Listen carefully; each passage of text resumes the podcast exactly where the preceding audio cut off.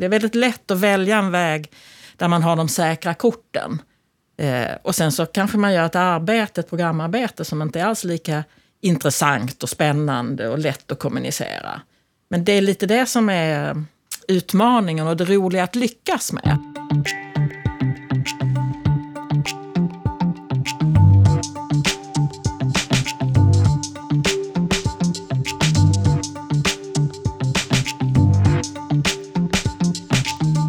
Henrik, Ja, Ted!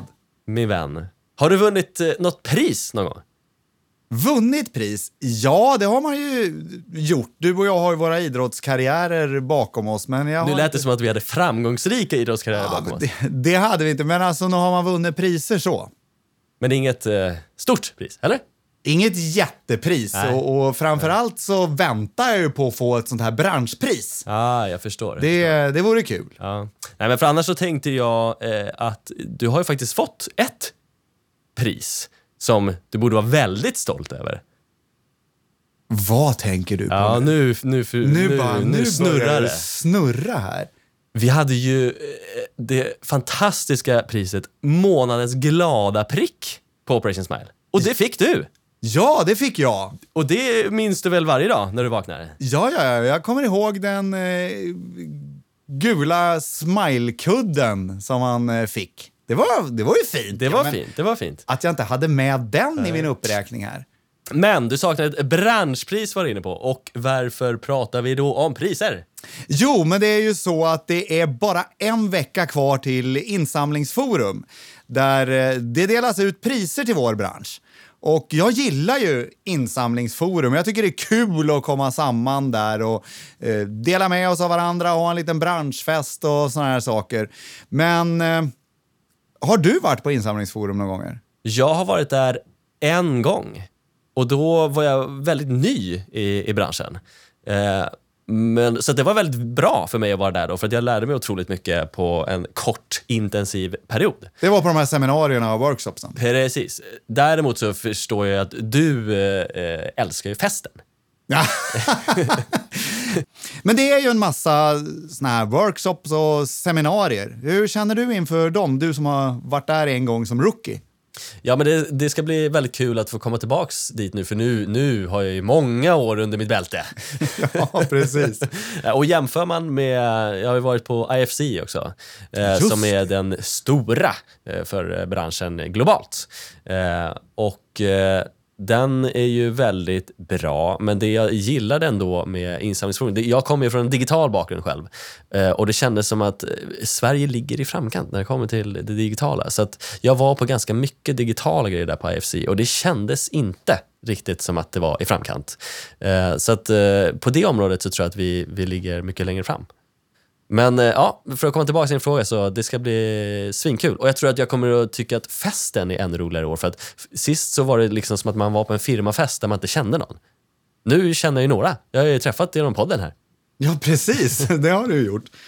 Eh, jag kan tycka att det jag älskar med den här branschen är öppenheten. Det vi märker här i podden, men även de här seminarierna här. Människor delar med sig av det är resultat och det är så här och vi köpte av den leverantören och allt sånt där. Den, den öppenheten tycker jag är, är fantastisk. Sen kan jag ibland känna att Ja, men om man kommer från en liten pytteorganisation som förvisso gör ett väldigt bra arbete så måste det vara mycket som skjuter över huvudet på en när man liksom får höra George Clooney där och, och minibilar uppställda på torg över hela världen och bara pengarna öst in. Alla sådana här saker. Då känner man bara wow vad inspirerad jag blir och så kommer man tillbaka och så tittar man i sin budget och så ser man jag är chanslös. Eh, så där. Men sen när du säger festen, ha lite kul med varann och, och, ja, nej men jag, och, och priserna. Vi behöver dela ut priser och, och, och vi behöver få människor som är riktigt glada för de här priserna. Och då kommer vi in på dagens gäst som är Yrsa Sturesdotter. En vad man skulle kunna säga udda fågel i vår bransch. För att hon jobbade 25 år av sitt liv som skådespelare och med teater. Sen gick hon FRIs utbildning för att bli certifierad insamlare. Efter det arbetade hon två år på Frälsningsarmén innan hon blev insamlingsansvarig på World Animal Protection, förra årets insamlare. Och därför har vi bjudit hit henne idag.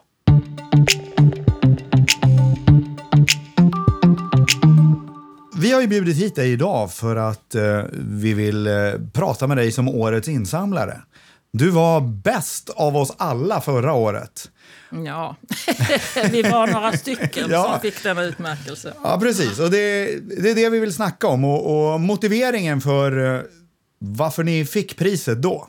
Kan du det i huvudet eller ska jag läsa den så vi har ett litet hum vad vi ska snacka om? Läs du den? Ska jag dra den? Gör det. Jag tycker om att höra det. Med berättelser baserade på både känslor och fakta tillsammans med en genomtänkt integrering av olika kanaler har World Animal Protection Sverige både lyckats värva givare och öka lojaliteten och utveckla flera sätt för att fånga upp engångsgåvor.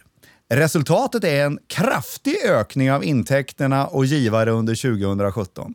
World Animal Protection Sverige uppmärksammas särskilt för hur de samarbetat internt mellan insamling och kommunikation med ambitionen att tydliggöra sambanden mellan behovet av gåvor och ändamål. Får du flashbacks nu? Va? Får du flashbacks? Ja, nästan. Ja. Hur kändes det då när du satt där? Var du förberedd på det? Nej, så eh, först tyckte jag att, eh, att jag kände att ja, men det är vår tur. Alltså. Vi har gjort det sånt jäkla bra, alltså det är vår, vår tur. Men sen när man fick se dem, och så blev vi nominerade, eller kom vi till, nominerade blev vi först, men sen blev vi, kom vi i finalen eller vad man ska säga. Eh, och då, yes! Och sen läste jag liksom de andra finalisterna där då. Och så tänkte jag, oh no, alltså vilka har... Hmm, där, nah, det blir svårt det här alltså. Det var ju väldigt bra finalister och um, jag kände, ja det här kan gå precis hur som. Um, men sen så satt man där då på, på middagen och uh, när det började närma sig hjärtklappningen det var det? Börja, ah, gud ja. Jo, jo. Och så nu är det dags, nu ska de läsa vil- vem som har fått den här organisationen. Och då när de började, precis den här början av motiveringen, då kände jag, ja men det är vi. Det är vi, yes. Då blev jag glad. Ja, vad härligt. Förstår jag. Är det så vi kommer sitta om en vecka, Ted? Du och jag? Jag hoppas det. Ja. Med, med samma slut. Men så, det vore fantastiskt. Då, då blir det fira. Då blir det fira på det. Men, men du sa ju själv eh, att du tyckte att ni ändå hade förtjänat det för att ni hade gjort ett himla bra jobb. Vad är det som ni har gjort som är så himla bra? Då? Berätta. Nej, men vi har ju vuxit. Alltså, dels har vi insamling handlar ju om att öka intak- intäkterna. Ju. Eh, och det har vi gjort konstant under flera år och det har liksom blivit mer och mer. Och varje år har vi suttit där och liksom sett på resultatet. Nu har vi ökat igen och vi har liksom gått över budget och det, liksom allting har blivit Har du stegen i huvudet hur mycket det har varit år för år? Nej, siffror har jag aldrig i huvudet. Jag vet inte ens hur mycket vi samlar in. Eh, det är färskvaror. Eller liksom, nej, jag har inga sånt i huvudet. Men, jag, men vi har vuxit och, och jag har gått på insamlingsforum stort sett varje år sedan jag började jobba med fundraising. Och, och suttit på de här middagarna och tänkt att ja, men vi är också värda det här. Och till sist då så, så är vi där. Eh, Om vi tar World Animal Protection då. Eh, hur låter hisspresentationen för det? Vad, vad är det för en organisation? World Animal Protection eh, Sverige, som jag jobbar på, det svenska kontoret, är en del av den internationella globala organisationen som är en global djurskyddsorganisation vars, vars mål är att avskaffa eh, djurplågeri i världen. Allt djurplågeri. Okej. Mest djur i fångenskap då? Det är inte så mycket djungel och... Djungeldjuren är ju sällan plågade så länge de får leva i djungeln om man säger så. Eh, Så det är ju inte förrän djuren hanteras av oss människor som risken för djurplågeri uppstår. Eh, Så att det är ja. I, interaktion med människan. Mm. Skulle man kunna säga. Okej, då, har, då har vi koll på, på vad, vad ni gör. Att bli årets insamlare, vad betydde det för er som organisation? Ja, men det var ju fantastiskt roligt och inte minst så, så, så var det ju väldigt roligt att få den uppmärksamheten som organisation. För att det är många som har sagt Eh, jaha, någon läser på namntaggen man har där. Jaha, vad är det för något? Vad står det för någonting? Och vad, vad gör ni?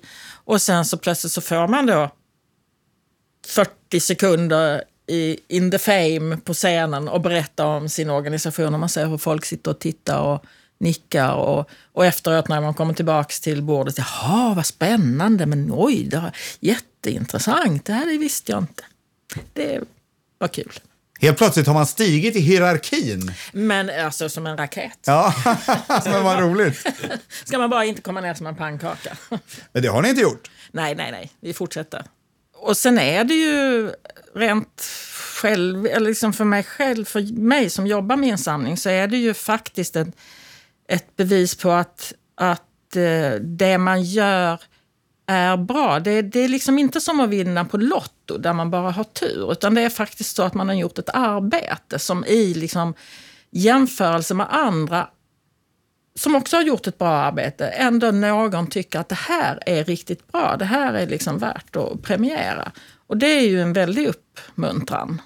Eh, det är ju en stor uppmuntran att när man är insamlad. Det är väldigt konkret. Man kan ju se, liksom, man gör någonting, man får in ett resultat. Det är väldigt lätt att mäta.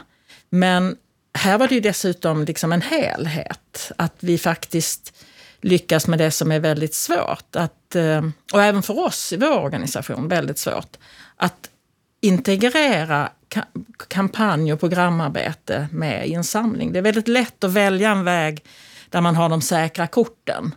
Eh, och sen så kanske man gör ett arbete, ett programarbete som inte är alls lika intressant och spännande och lätt att kommunicera. Men det är lite det som är utmaningen och det roliga att lyckas med. Att faktiskt använda sig av det tråkiga arbetet man gör, men som gör skillnad, stor skillnad. Och sen också kunna samla in pengar på det. Har du konkret exempel på hur det har sett ut? Det här integreringen av kampanj. Precis. Ja, vi kan ta nu senast till exempel. eh, Så hade vi i februari här så, så sjösatte vi en kampanj som skulle handla om eh, Exotic Pets kallar vi det. Alltså det är, vi är en global organisation så det är mycket engelska. Men, men eh, exotiska husdjur. Husdjur som inte är domesticerade. Det kan vara tigrar, lejon, apor är populärt, orangutanger till exempel. Uttrar, eh, papegojor. Allt, alla de djuren är ju liksom inte... De har inte haft det här som hundar och katter har haft. Att man har levt i tusentals år tillsammans med människan. Och då ville vi göra en insamling på detta. Och det var ju en utmaning. Alltså plötsligt prata om papegojor. Ja, det är kanske är jättemånga som har papegojor hemma. Vad tycker de om detta? De vill ju inte höra att de... De är ju säkert djurvänner. Man har ju djur därför att man tycker om djur. Så att det var ju en risk. Eh, de är inte lika... En papegoja till exempel är inte lika... Har inte samma ögon... Du kan inte få samma ögonkontakt som du kan få med en björn till exempel. En björn är ju stor och det är ett majestätiskt djur. En liten papegoja. Ja, det, det fanns många utmaningar i detta. Men då gäller det ju att hitta den storyn man kan berätta. Som också står i, i ehm, motiveringen där. Med känslor och, och vad det nu står. Men att bygga liksom en story med, med känslor där man, kan, där man kan väcka samma känsla för den här stackars lilla papegojan som man kan för den fantastiska björnen som, som är lättare att tycka om. Men du måste liksom berätta storyn så att man också kan känna att det är värt att rädda de här eh, papegojorna. Eller göra så att vi slutar plocka in dem från, från det vilda. Att de kan få vara kvar i naturen. Och hur ser insamlingen ut då, kopplat till en sån kampanj? Ja, då gör vi lite olika saker. Vi har ju, förutom att vi naturligtvis har ett ständigt pågående arbete där vi värvar nya månadsgivare, men då, då kan man ju prata mer om det långsiktiga arbetet, så har vi ju eh, vanliga insamlingsbrev. Och där, det är där det är lite svårare, för där måste man ju på ganska kort tid väcka någons liksom, lust att vilja stödja det här arbetet. Så det var insamlingsbrev där vi kunde berätta om, om en liten papegoja som nu hade fått det bra, men som hade haft livet svårt. Ehm, och eh, sen har vi också gjort en sms-epil och en e-epil, alltså en epil på e-mail. Så, men i huvudsak den här stora satsningen är ju insamlingsbrevet. Det är ju där man kan... Det är brevet, det är fysiskt, det är skicka. Det är papper Det är papper. på posten. Hur många givare har ni? Siffror, ja. Siffror? Nej. Förlåt, fel Eh, fråga. Ja, jo, nej, men vänta nu här. Vi har väl en... eh, Jag tror vi har sådär en 15-16 000 månadsgivare i alla fall. Och så har vi några tusen cashgivare också. Men Mm. Och alltså, hur jag ser den inte. målgruppen ut? Vet du? Alltså är det klassiskt eh, äldre damer Nej. eller är det... Det är lite yngre. Eh, Jag tror att... Jag har inte analyserat databasen precis just nu, men, men jag tror att det är ungefär så här kvinnor plus 45 som är den stora. Och det är inte så konstigt därför att det är ju den målgruppen vi har vänt oss till med vår kommunikation i stor utsträckning. Det är ju lite så, som man ropar får man svar. Det är intressant. Eh, Och de gillar också brevet alltså? Ja, ja. Oh, ja. Absolut. Ni, hur aktivistiska är ni som organisation? Vi är inte så... Alltså vi är nu mer av en lobbyorganisation. Eh, vilket gör det svårare som fundraiser. Eh, och ännu mer utmanande att, att vilja hitta eh, det där, den där storyn man kan berätta. Eh, för om vi kan, om vi kan göra vårt lobbyarbete så att vi kan förändra lagar eller liksom människors syn på, på djur i samhället, eh, då, då, kan, ja, då kan vi nå en bit på vägen. Eh, men, men vi får ju ofta höra jag vill ge till djuren. Jag vill liksom pengarna ska gå till djuren. Så då måste man kunna berätta den storyn. Liksom. För att vi ska göra det här lobbyarbetet så kan vi ändå få den här, det här djuret att få ett bättre liv. Och då är björnen det mest tacksamma djuret? Björnen är absolut mest tacksamt. men det är så här, nej men nu har vi haft två björnar pils, nu får vi ha något annat. Ja, för jag såg det där vid- på er webbplats också. Det var en björn. Det Ja, det är, björnar är safes. Hur många kampanjer gör ni per år? Vi, vi eh, skickar fyra till fem insamlingsbrev om året. Och sen har vi ju en del, vi har ju också eh, katastrofarbete. När det har skett katastrofer till exempel så eh, rycker vi också ut och då fokuserar på djuren som har drabbats av katastrofen också. Och då är det ju ofta, då kan, får man ibland den reaktionen, men va? Hur kan ni rädda djur när människor lider? Men människorna vill också rädda sina djur. Eh, och framförallt om de kommer tillbaka. Många av dem är ju beroende av sina djur. Eh, och när de kommer tillbaka igen, kanske efter en översvämning eller en, en cyklon eller så. Om inte djuren finns kvar då, då, då måste de börja från noll. Men finns djuren kvar, då har de ju något att komma tillbaka till och kunna fortsätta bygga upp sitt liv igen. Så ehm, då gör vi en del katastrof, eh, alltså när det sker katastrofer, då gör vi sådana ad hoc eller katastrofinsamlingar, kampanjer. Och hur skiljer sig de mot vanliga Ja, där kan man ju inte trycka ett brev, utan där får det ju ske digitalt, snabbt. Sms. Sen är ni en medlemsorganisation också. Har ni många medlemmar? Nej, vi har inte varit så aktiva just. Det är någonting som, som kommer härnäst nu. Eh, därför att vi känner att, eh, att vi är ju inte någon medlemsorganisation som till exempel Rädda Barnen som har eh, lokala grupper ute i landet som jobbar liksom på plats med konkret arbete. Men däremot så, så är vi ju en medlemsorganisation där vi kan där att vara medlem eh, är ju ett annat sätt att visa sitt stöd. Då kan man ju... Jag skulle säga att som, som månadsgivare så bidrar du ekonomiskt, men som medlem kanske du bidrar lite mer med ditt...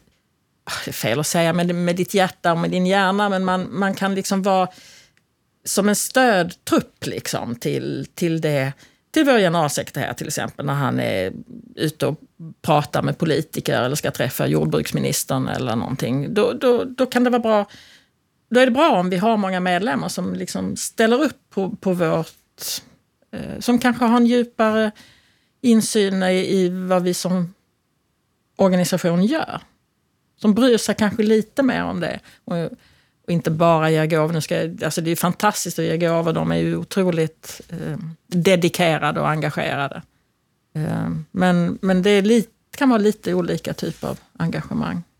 Men finns det inte en risk med det också, att man tappar eh, personer som skulle kunna blivit månadsgivare eh, och att man istället blir medlem? Jag tänker, man känner sig kanske lite nöjd då, att då har man gjort sitt, man är medlem, man har betalat sin summa. Alla kanske inte är sådär superengagerade heller, men man känner att ja, men då är jag med och då har jag gjort mitt. Det blir svårt kanske att bearbeta medlemmar att göra mer, för att man är ju redan medlem. Jag vet inte, jag, vi Operation Smile har ju inte medlemmar, vi jobbar Nej. bara med månadsgivare. Men det känns som att det blir kanske lite spretigt, eller? Vad? Ja, det har väl kanske varit lite det som har gjort att vi inte har fokuserat så mycket på medlemsvärvning, utan vi har fokuserat på månadsgivare. Men nu känner vi att vi, vi håller också på att skifta lite eh, vår organisations inriktning. Eh, och vi känner att, att eh, det här med medlemmar är någonting som, nej men som är, jag ska inte säga att det är nästa steg, för att det är fortfarande som fundraiser så är det ju alltid insamlingen som, som ändå ligger först. Men, men jag tror... Visst finns den risken, absolut. Ehm, men jag, alltså det handlar ju om kommunikation. Insamling handlar ju också om kommunikation. Återigen, hitta... Alltså, jag ser utmaningen är att hitta den berättelsen som gör att folk vill bli medlemmar och månadsgivare. Så är det med Rädda Barnen. Där kan man ju vara både medlem och eh, månadsgivare och göra olika saker. Eh, jag vill backa lite grann och det är jag, eh, grej som jag är intresserad av så är det att ni hyllas för interna arbetet och samarbetet mellan insamling och kommunikation som du pratar om nu. Eh, har du upplevt det som slitsamt det arbetet eller hur, hur, hur funkar det på kontoret? Nej, jag har inte upplevt det som slitsamt. Men det är ju ett känt faktum att det är väldigt lätt att man jobbar i, i stuprör. Nu är ju vi en väldigt litet, väldigt litet kontor. Fram tills för ett år sedan var vi typ en person per avdelning. Då är det ju, vi sitter i samma rum. Det är väldigt lätt att liksom, eh, till exempel vid en katastrof, att snabbt på två timmar ha en epil ute. Eh, och det är, det är fantastiskt att man kan vara så snabb. Liksom. Eh, och då är det just så att man sitter, kan du skicka ut ett mejl nu? Kan du, ja, jag har en kopia här, vi kan översätta detta. Kan vi så, så, tjoff, där har vi ute och gåvorna trillar in. Um, så att uh, det, men, men ju större man blir och ju fler man blir, ju lättare är det ju att hamna i de där stuprören. Så att det är ju väldigt viktigt att man, att, att, att man eh, samarbetar helt enkelt. Och nu har vi vuxit och, och det känns som att oh, oh, vi var lite på väg in i stuprören. Men, men tack vare att man hade en erfarenhet om att det kunde funka på ett annat sätt så kunde vi stoppa och liksom säga att nej, men nu, nu måste vi synka ihop oss igen. Så att vi kan jobba tillsammans. Jag förordar ju inte stuprör, det är inte så. Däremot en viss spänning ska det vara mellan en programverksamhet å ena sidan och insamling och i viss mån kommunikation på den andra sidan. Men du håller inte riktigt med mig i det, i, i det du beskriver hos er. Alltså jag skulle vilja säga så här, att var och en av de här program, kommunikation och insamling har ju sitt mål. Man har ju sin uppgift, sitt mål. Program ska ju åstadkomma liksom en, en förändring i världen. Det är de som ska se till att det händer någonting där ute. Men de kan ju inte göra ett skvatt om inte jag samlar in pengar så att de kan resa och prata med någon politiker eller vad de nu ska göra. Och kommunikation har ju sitt, eh, de, de är kanske lite i alla fall i vår organisation, lite mer knutna till program. För det handlar ju väldigt mycket om att kommunicera vad det är man gör och, och komma till tv-soffan och så vidare.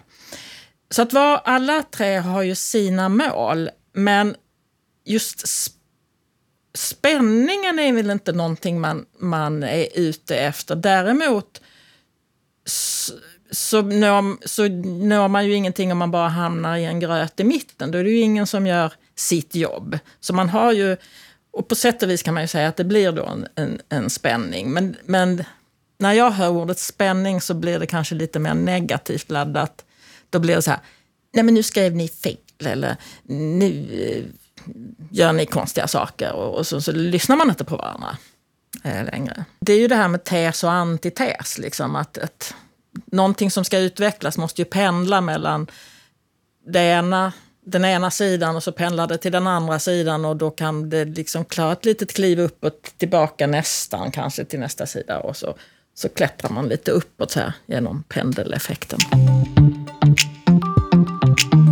Vad, vad får man som eh, månadsgivare till World Animal Protection? Man får eh, vara med och stoppa djurplågeriet i världen. Och det försöker vi tala om för dem hur de gör med månatlig... Eh, vi har en liten blogg, eller det är inte en blogg, men, men varje månad så berättar vi en historia om hur något djur har fått hjälp på olika sätt. Eh, så det får man som månadsgivare, de här små storiesarna. Och de är väl, det skickas ut med e-post och de är väl lästa och eh, öppnas och läses. Eh, sen får man ett litet välkomstbrev. Sen får man inte så jättemycket mer faktiskt. Man får en tidning två gånger om året, en jättefin tidning. Och den producerar ni själva? Och den gör vi själva, ja. Den Vad gör innehåller- kommunikationsavdelningen. Just det. Som är en person eller? Som är en person. det låter mycket bättre att säga avdelning. det var så när vi på Operation Smile bildade en ledningsgrupp. Och så, Ja. då, då, var vi, då var det kanske två personer som inte var med i ledningsgruppen. Resten var med. Men de, får de någon brev annars? Eh, insamlingsbrev, jag tänker vid jul eller något sånt där? Eller, det- Ja, jo, men de, de, det finns en, liksom en, en resa för dem också, hur de får eh, insamlingsbrev. Vi, vi har inte liksom någon jättestor sån här eh, givarresa eller welcome journey eller liksom så. Vi, är- vi är där nu att vi skulle kunna börja. Alltså fram tills januari var jag ensam på insamling. Och alltså, jag lyfte ju knappt näsan över skärmen på datorn. Nu, nu ser livet lite annorlunda ut. Jag har fått en kompis. och det är helt fantastiskt. Eh, och, eh, Nu är det en avdelning på riktigt. nu är vi faktiskt en avdelning, yes.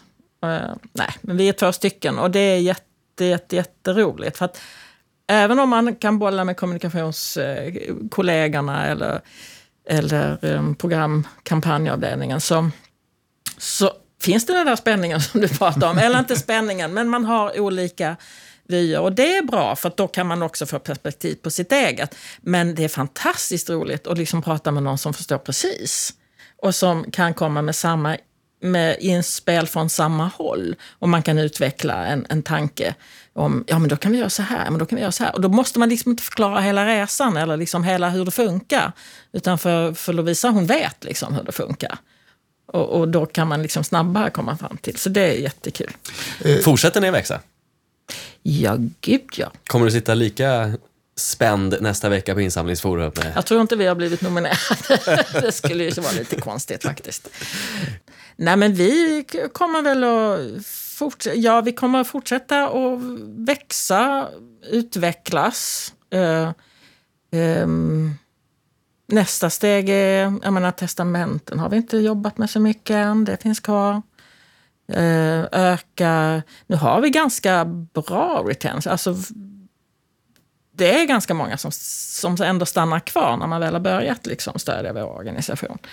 Så att, men det finns alltid hål eh, att täta och öka lojaliteten. Och att ännu mer jobba ihop med, med de aktiviteter som kampanj kommer upp med. För att också öka lojaliteten. Att ge, ge andra möjligheter att, att känna att man liksom stödjer organisationen också. Jobbar ni med företag? Mycket lite. Där, där har vi också en sak som... Ja, hur ser fördelningen ut hos er? Det är, vi pratar mest privatpersoner och så det är lite företag, det är, Alltså, lite, det är inte mycket företag. lite testamente. Men eh, liksom, går det att göra någon cirkel och en procent utav det där? Då är vi inne på siffror igen. Ja, Då är vi inne på siffror igen alltså. och vi, vi vet ju, men man kan ändå humma. Ja, alltså det är individuella gåvor. Alltså individuell insamling. Privat insamling heter det på svenska. Eh, som är den stora. Eh, testamenten växer. Eh, förhoppningsvis fortsätter det växa. Företag, alltså det är mikroskopiskt. Det är någon liten mattfirma som skickar vykort för, eller julkort för 2000 kronor till jul eller någonting sånt där. Du blev årets insamlare förra året och vi läste motiveringen förut här och, och det förstod vi att du gillade. Är det det bästa du har gjort? Eller har du något annat guldkorn att det här är den bästa kampanj eller bästa insamling jag har gjort? Ja, alltså att bli årets insamlare är väl inte det bästa jag har gjort. Eh, Det, det blev ju liksom hela organisationen eh, belönad för arbetet. Om, om jag ska säga saker som jag själv är väldigt nöjd med, då är det ju liksom sådana här konstiga saker som att jag lyckades rädda kvar 3000 månadsgivare när hela sms-kaoset eh, utbröt under några hektiska månader. Det är jag väldigt stolt över. Det var ju en ganska stor inkomstförlust vi stod inför när mm, telefonbolagen inte längre skulle erbjuda premium sms. Och vi hade många SMS, månadsgivare på sms. Så, så det är jag väldigt stolt över. Men det är ju inte så publikt. Liksom. Och hur räddade du dem? Ja, alltså det är ju faktiskt också tur. att, att hur jag räddade dem var genom att jag hittade en mobiloperatör som kunde eh, erbjuda oss detta. Och jag hann... Att det var så här, det var ju många organisationer, inte minst Operation Smile var ju ute i samma liksom kaos. Och många sa att nej, men nej, det går inte. Och vi, nu skickar vi brev och vi ringer. Och, vi, och det gjorde ju vi också, försökte få över dem på autogiro. Men ja, de sa ja visst, men inte skickar de in några autogiroblanketter. Inte. Eh, och, eh, så att det var så här, ja, men någon organisation sa ja men jo men vi har hittat, vi kommer att fortsätta. Och det var alltså via någon som via någon som jag hörde liksom att de skulle fortsätta. De kommer att klara det. Vad har de gjort som inte vi har gjort? Och så den researchen då liksom. Stora öron, rota så fort man hörde någonting som, som var en öppning så började man rota i det. Och kopplade ihop saker och ah, det var liksom det arbetet jag gjorde. Att jag var vaken på vad, det, vad jag hörde och kopplade ihop det och rotade. Och till sist hittade någon som kunde hjälpa mig. Så vi kunde fixa det precis ja, några veckor innan nästa sista dragningen. Liksom. Jättekul ju. Ja, det var det Det- faktiskt. Förstår jag att det är det som är guldkornet. Vad, vad brinner du för? Eh, Du, har, du hamnade ju i den här branschen, eh, inte från start, utan det var ju teater och en helt annan skådespelarkarriär. Det skiljer sig ganska markant från den här branschen. Eh, och du har jobbat både på Frälsningsarmén och sen så nu på World Animal Protection. Vad är det som gör att du brinner för den här branschen och det här arbetet? Alltså att vara skådespelare och att vara insamlare, ja det låter väldigt skilt. Men det är faktiskt en hel del som är lika. Eh, man har i båda de yrkena så, så är det en kommunikation man ska ha ut för att få påverka människor. Att, be, att beröra och påverka och, och få dem att agera på något sätt eller känna någonting. Eh, och det tycker jag är kul. jag tycker det är kul att påverka människor. Eh, och om jag då kan få dem att göra som jag vill så tycker jag det är jättekul. Det vill säga ge en gåva då när det handlar om fundraising. Eh, så det, det är min... Det tycker jag är kul. Att, att hitta liksom, hur ska jag... Hur ska jag få ut mitt budskap på ett sätt som gör att de som läser eller hör eller tar emot detta vill agera på det sättet som, som får betydelse som jag vill. Vi kommer ju från idrotten båda två. Och, och det, det är intressant det här när man blandar två eh, branscher och hur mycket man ändå kan hämta ifrån det man har eh, sen tidigare. Så nu ska jag gå en skådespelarkurs helt enkelt. Men vad, vad hämtar ni från idrotten då? Ja, men- är det tävlingsinstinkten? Mm, ja, ja, dels det faktiskt. För att det, det tror jag att den här branschen behöver ibland. Eh, tuffa till sig lite och eh, ja, så. Men också, det är ju bransch för engagemang också och mycket volontärdrivet. Eh, och folk är otroligt engagerade i i idrotten. Man tatuerar in ett klubbemblem och så vidare. En hockeymålvakt till exempel. Till exempel eh, Henrik. Så är det. Den sitter där, snett på ryggen. Sen så jobbar ju jag med företag nu och eh, partnerskap och sponsring är ju någonting som är väldigt stort eh, inom idrotten. Så att, eh, därifrån kan man ju hämta väldigt mycket. Så vi är väldigt glada att du ställde den frågan, för det är just precis det vi kommer att prata om på vår workshop om en vecka. Om företagssamarbeten? Om företagssamarbeten och hur Ted och jag fann varann i eh, just vår bakgrund och eh, sättet som vi jobbade med kommersiell idrott och hur vi tog det in i eh, den här världen. Eh, och hur vi lyckades. Var går gränsen för vilka gåvor man kan ta emot, tycker du? Alltså vapen, snus, alkohol, spel? Eh, yes, mycket bra fråga. Ja, det tycker jag är svårt att säga väldigt generellt på. Eh, det beror på vad det är för en organisation, faktiskt. Vi kan till exempel inte ta emot gåvor från eh, ett pälsföretag. Men det tror jag att Operation Smile kan. Eh, snus har inte så mycket med djur att göra. Så det är ju då en moralisk fråga. Ska jag ha en eh, moralisk syn på ditt snusande, till exempel? Eller, eh, ja, prostitution kan man ju säga att det är. Men om det är en prostituerad kvinna som vill stödja oss, jag har ingen aning, det kanske det finns. Det kan det mycket väl finnas, skulle inte förvåna mig om det finns. Eh, ska jag inte ta emot hennes pengar där? Varför inte då? Jag tycker att det inte är så lätt. Man kan inte så gärna bara säga rakt över detta kan vi stödja, detta kan vi inte stödja. Det beror lite grann på vad det är för organisation. Kärnfrågan är viktig. Har du någon gång tackat nej till någon gåva? Yrsa Sturesdotter, Yes, that's me. that's you. Stort tack för att du har varit med oss i podden. Det har varit jättekul att, att ha dig med i insamlingspodden och, och sitta och ha det här samtalet.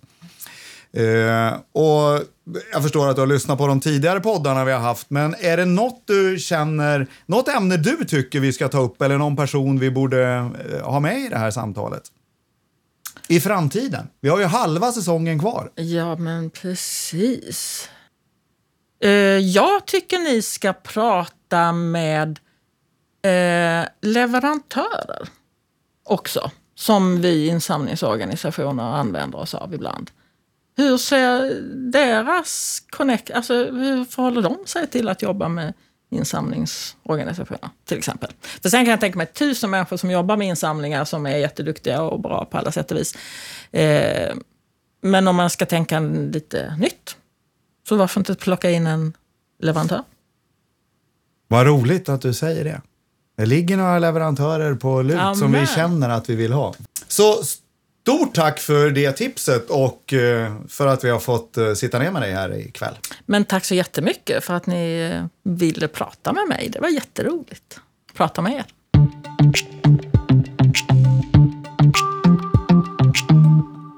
Ja, men då har vi tackat Yrsa för det här och du och jag sitter här och, och tittar på varandra. Och, och, vad känner du efter det här? Det var ju intressant för oss som inte kommer ifrån den här världen. Du och jag har ju framförallt jobbat med bistånds och hjälporganisationer. Ja, men det var eh, väldigt intressant. Jag hade ganska dålig koll på dem som organisation eh, och jag förstår att det här priset som de fick ändå gav dem liksom lite uppmärksamhet inom vår bransch med, med all rätt. Eh, och det var, det var kul också just det här som vi kom in på, hennes bakgrund som är väldigt långt ifrån vår bransch kan tyckas, men som hon ändå såg väldigt mycket fördelar av och kunde binda ihop de två olika världarna, precis som vi har idrotten gemensamt. Och hon såg lite också ut som ett frågetecken när jag sa det och tänkte, var, var, var, Ja, varför har ni nytta av det? Ja. men, men det har vi ju och det är det som är lite häftigt också kanske med vår bransch, för att de flesta kanske inte ser det som en bransch.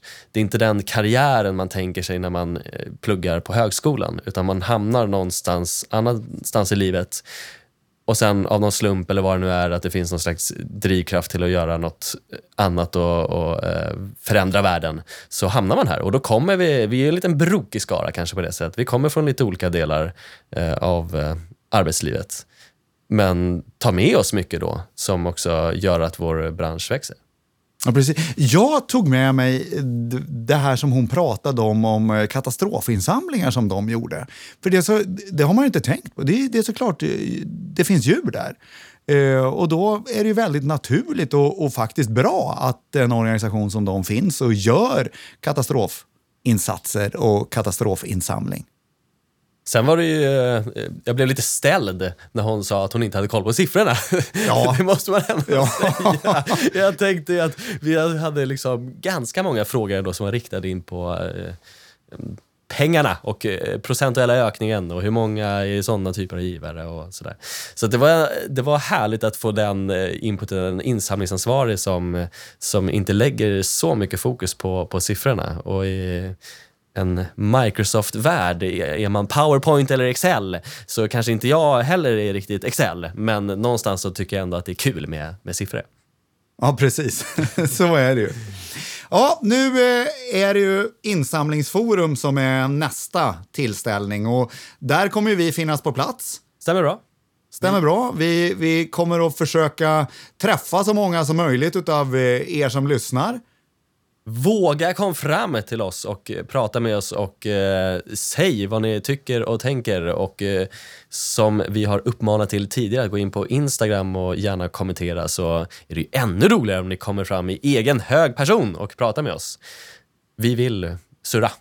Vi vill surra, vi vill surra om insamlingspodden och vad ni tycker om den och hur vi ska kunna ta den här vidare. För som vi sa i avsnittet här och intervjun med Yrsa så är det ju halva säsongen kvar efter det här så det finns god chans att påverka och få fram vad du vill lyssna på. Och framförallt vill jag känna mig hemma på festen sen, att jag inte står där i ett hörn. All by myself. Nej, men det ska du inte göra. Alltså du och jag, ja, vi ska leda varann i, i, i den här festen. Det är bra. Eh, vi Jag hoppas- vet inte om jag vågar ta rygg på dig i det här, men Ja, men det, det kommer du kunna klara av att göra. Jag är en anständig man. Eh, det är jag. Och sen så, ni som inte har bestämt vilken workshop ni ska gå, ni har redan hört att eh, Ted och jag kommer ha en workshop på onsdagen, andra dagen, där vi kommer att, att prata om hur vi arbetade med företag för att finansiera utställningen Smile and the rest will follow på Fotografiska. Så missa inte den chansen heller. precis. Och så istället för att vi hörs så blir det vi ses! Exakt! Hej!